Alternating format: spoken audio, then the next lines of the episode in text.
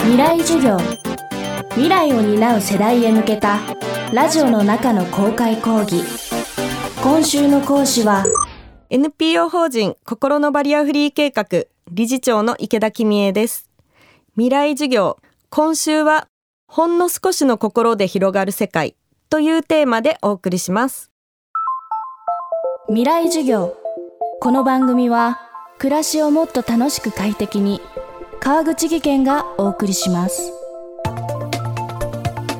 街を歩くとさまざまな場所で障害を持つ人たちを支援する設備が見られるようになりました。展示ブロックに電車やバスの車椅子専用スペースオストメイトを設置したトイレなど2006年のバリアフリー法を踏まえ設置は加速しています。一方で今も行き届かないところがたくさんあるのも事実。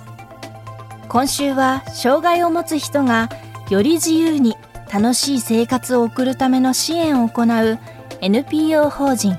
心のバリアフリー計画の取り組みをご紹介します。未来授業1時間目。テーマは行けないところなんて何もないまずはご自身も車椅子利用者である心のバリアフリー計画理事長池田さんの体験です。ちょうど2007年今から15年前になるんですけど渋谷の温泉施設が爆発した事故があったんですけどそこで働いていて働いてそれも7日目の事故だったんですけどその時は本当にその場所が何かあったのか東京全体が何かあったのか日本が何かあったのかさえわからないままこう一瞬の出来事で気づいたらもう瓦礫の中っていう状況だったんですね。で自分で瓦礫をかき分けたんですけどその時に一瞬なんか自分の足を見て誰の足だろうって思った記憶もあるんですね。それで瓦礫を自分でかき分けたら外から声がして大丈夫かっていうその声であここだけだったんだっていうのが初めて分かった感じでした。後からの話でやっぱり一緒にいた方で何人か亡くなられたり次に気づいた時には病院だったんですけど本当に寝たきりかよくて車椅子生活っていう風に言われて生きてる意味さえちょっとわからなくなった感じだったんですけどこの脊髄損傷っていう怪我だったんですけどとにかくなんかこう誰か治してくれて歩けるように戻りたいっていう一心でこういろんな検索をして治してくれる人を探し回ってました。最初はま入院生活がすごく長くて、まあ、13箇所骨折だったんですね。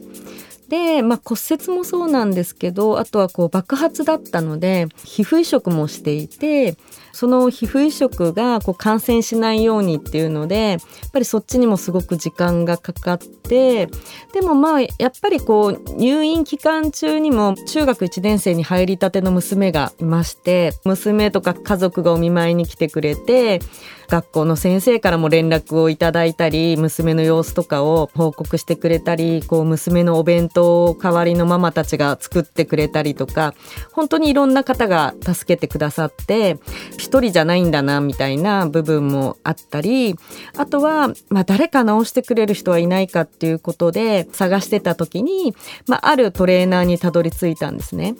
でそのトレーナーに言われた言葉が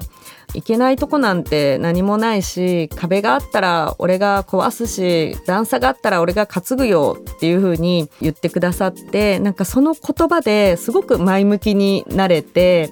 私だけじゃなくて家族も前向きになれてちょっと外に出るきっかけになった言葉だなっていう風に思っています。ようやく外に出られるようになった池田さんでしたが一変した生活で身体面だけでなく心の面での苦難は特に大きかったといいます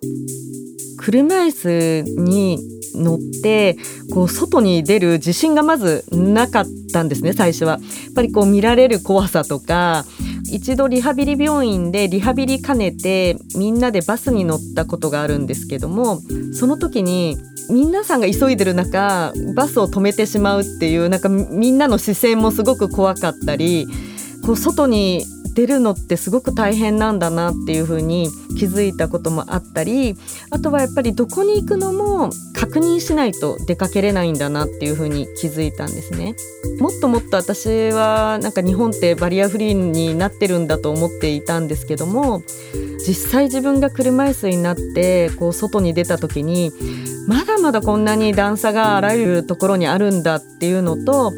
お店側もバリアフリーっていうことにあんまりまだ理解されていなくって車椅子なんですけど行けますかって聞くと大体がいやうちはバリアフリーにできていないのでって断られるっていうのが続いたりあとは本当に普段当たり前にいつも行っていた歯医者さんでさえ段差があって行けなくなったり今まで当たり前だったことが当たり前じゃなくなってぱりそれでお店に断られたり一番辛かったのはこうバリアフリーにできているお店でもちょっと他のお客様の迷惑になるのであの車椅子の方はご遠慮していただいてますっていうふうに断られたことがあったんですね。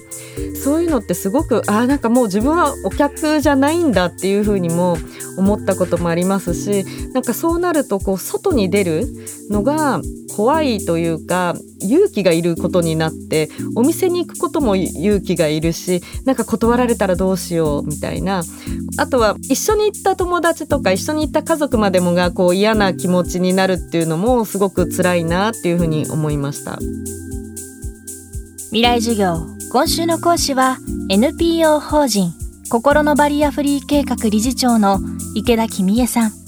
今日のテーマは行けないところなんて何もないでした。